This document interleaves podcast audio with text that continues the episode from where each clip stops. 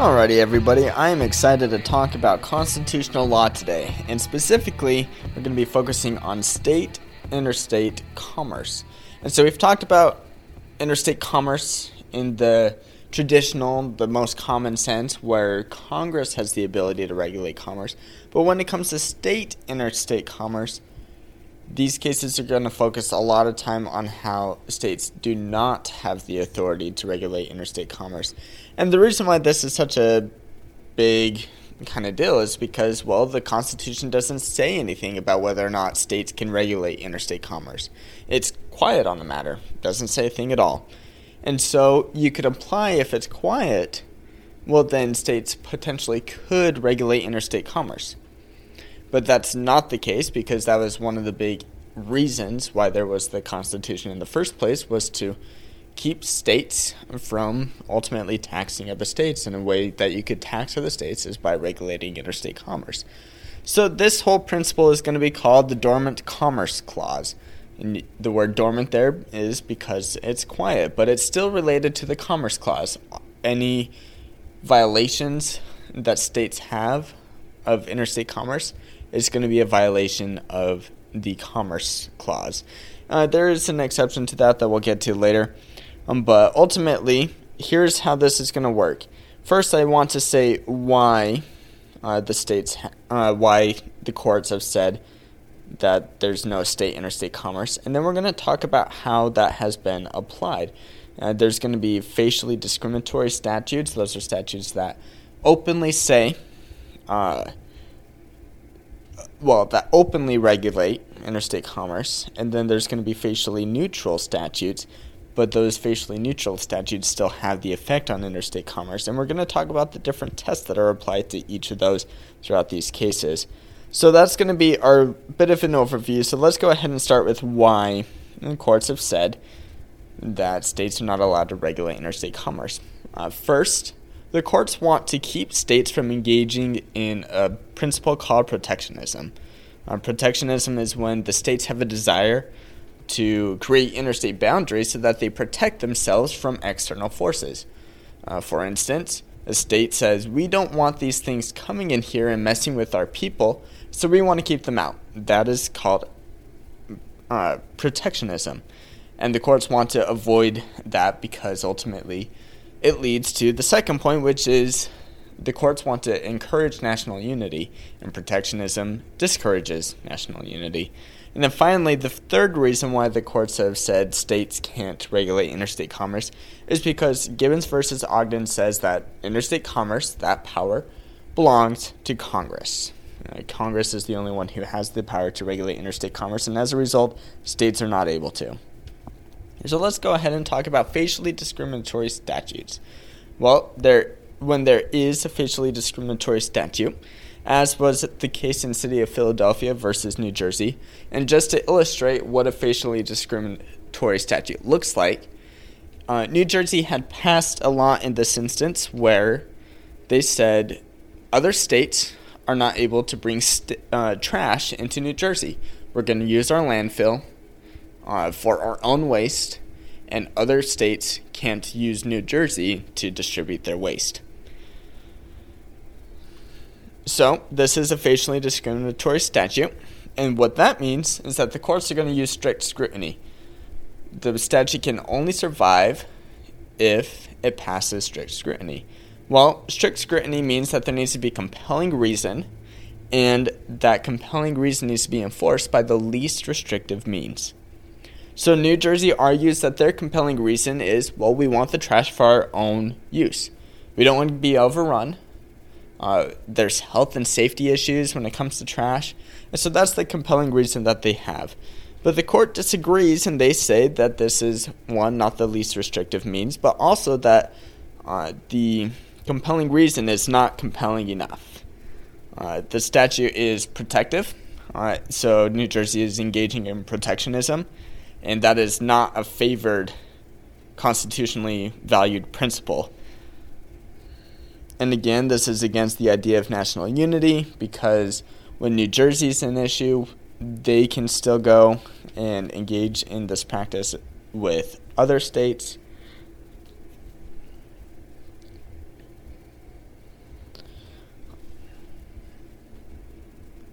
Uh, so, yeah, that's kind of the takeaway. Uh, the big takeaway here is that facially discriminatory statutes are going to be evaluated with strict scrutiny.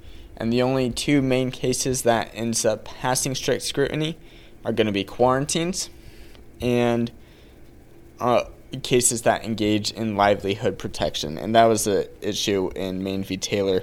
Not really going to get into that, but it was just a fishing stuff where the fishing industry would have been drastically affected, which is Maine's main form of economy at that instance. So our second case here is West Lynn Creamery Inc. versus Healy, and the states again uh, tried to get around this facially uh, discriminatory statute rule by saying we have a uh, law here. So let, let's go over what the law is. The law said that they tax all sales uh, they, they, tax all incoming uh, milk distributors into uh, this state. I can't remember exactly which state it was, but all milk providers are going to be taxed in this state. And then from these tax proceeds, the state is going to go ahead and distribute uh, incentives or subsidize is a better word into uh, milk providers within the state. So ultimately, what's going to happen here is states do have the power to tax and they do have the power to subsidize, but when you combine the two, it becomes unconstitutional because the subsidy nullifies the tax for in state producers.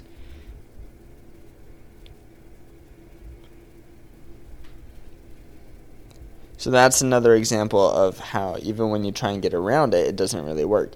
And this leads to a couple of other principles that I briefly want to talk about. Uh, the first principle is the market participant doctrine. Uh, people are exempt, well, states are exempt from the dormant cause doctrine if they are participants in the market.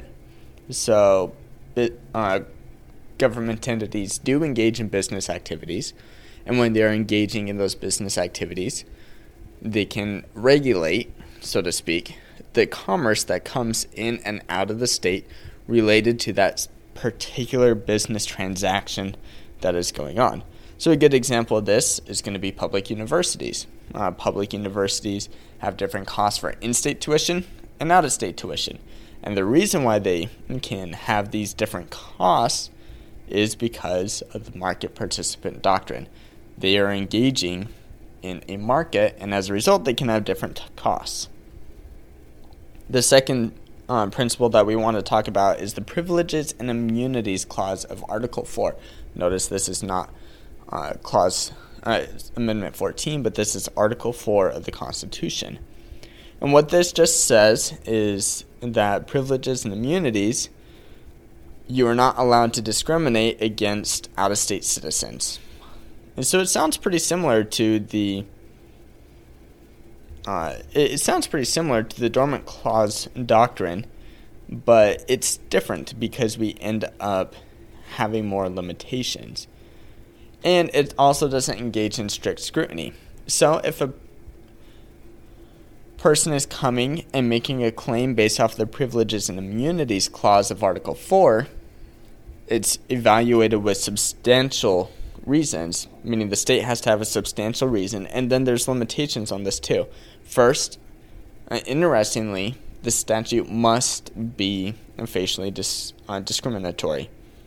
The other things to note, as far as the other limitations, is that the statute can't limit. Uh, sorry, it's going to discriminate against citizens. Uh, if it discriminates against corporations, this doesn't apply.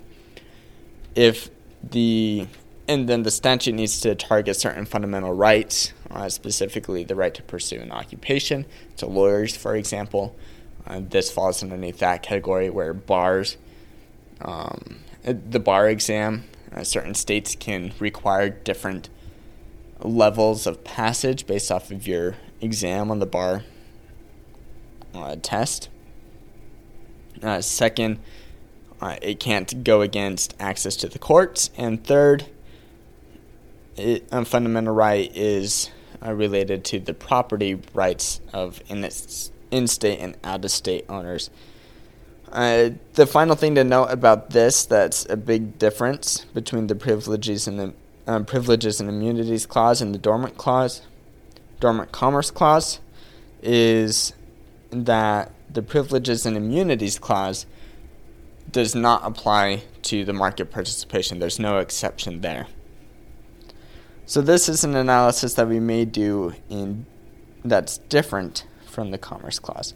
Okay, so that's facially discriminatory statutes. Let's talk about facially neutral statutes and what happens when statutes are facially neutral, but they have an effect on interstate commerce nevertheless. Our case here is Hunt versus Washington State Apples Advertising Commission. Uh, North Carolina, in this instance, had uh, passed a law saying all apples need to be either USDA grade or have no advertising at all. And Washington was like, well, this isn't cool because our standard is higher. Our labeling is a higher standard than the USDA, but we can't do this at all. So you're forcing us to redo all our packaging, incur higher costs. You're uh, then making the value of lesser apples up to the same value as our higher quality apples. So ultimately, what the court says here is that even though it's not discriminatory on its face because it applied to everyone in state producers, out of state producers, it's still discriminatory in effect because North Carolina is engaging in protectionism. So when it's discriminatory neutral, uh, the courts are going to do a balancing test. They're going to say, they're going to balance the interests of the. Well, let's go ahead and do the next case, and the next case will better outline how the balancing test works. Uh, the next case is Kassel versus Consolidated Freightways Corp. Uh, in this case, Iowa had regulated the length of uh, semi trucks that were passing through Iowa, and Iowa has two major freeways that go through here I 80 and 235. Uh, and so ultimately, what happened is Iowa says, We don't want big trucks coming through here. And the court says, No, you have to allow big trucks going through here. And so this is how the balancing test works. First, you're going to say, is there a protectionist interest? And if there is a protectionist interest, then the state's just going to lose automatically. Ultimately, we're just asking, what is the motive? Why is the state passing this? In this instance, uh, the reason why I would pass this law was citing safety. Uh, we longer trucks end up having more splash, uh, cause more accidents, and we don't want that happening in Iowa. So we're not going to have that happen in Iowa. Uh, the second step of the balancing test is to ask, what is the burden on out of state participants? So we're asking, what's the burden? And the burden in this case is out of state truckers would incur 12.6 million dollars of cost to either reavert uh, their path around Iowa, or uh, they're going to have to change their whole business structure to only be one truck uh, size instead of going into the longer truck size as well. And then we're going to calculate the cost, sorry, calculate the benefit uh, for in state participants. This is the third principle uh, which is the safety measures that I was trying to uh, say in this case. And then the fourth step is just we're going to balance between the two, the burden and the benefit, to ultimately come to a conclusion. Scalia didn't really like this just because he uh, focuses a lot on uh, this is arbitrary, and as a result, it's not really a good rule because it could be how do you really determine what the benefit is? Put that into numbers. How do you put the cost into numbers and all that kind of stuff? And so Scalia doesn't really like this. Uh, but ultimately, it seems uh, to be a working solution uh, that the court has adopted for dozens of state interstate commerce. Uh, one other principle to note with this facially neutral doctrine is that there is also a less restrictive analysis um, what I mean by that is if there is a less restrictive alternative well, then the statute is going to be deemed unconstitutional because there was a better way of doing it. Okay, so what's our takeaways?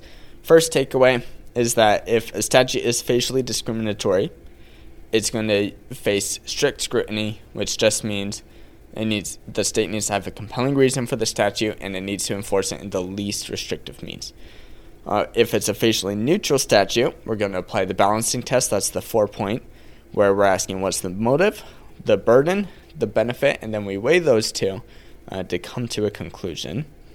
And then also wanted to mark uh, note the market participation is an exemption to the Dormant Commerce Clause, and then we could also do a different analysis for the privileges and immunities uh, as another limitation to state regulation. So that's ultimately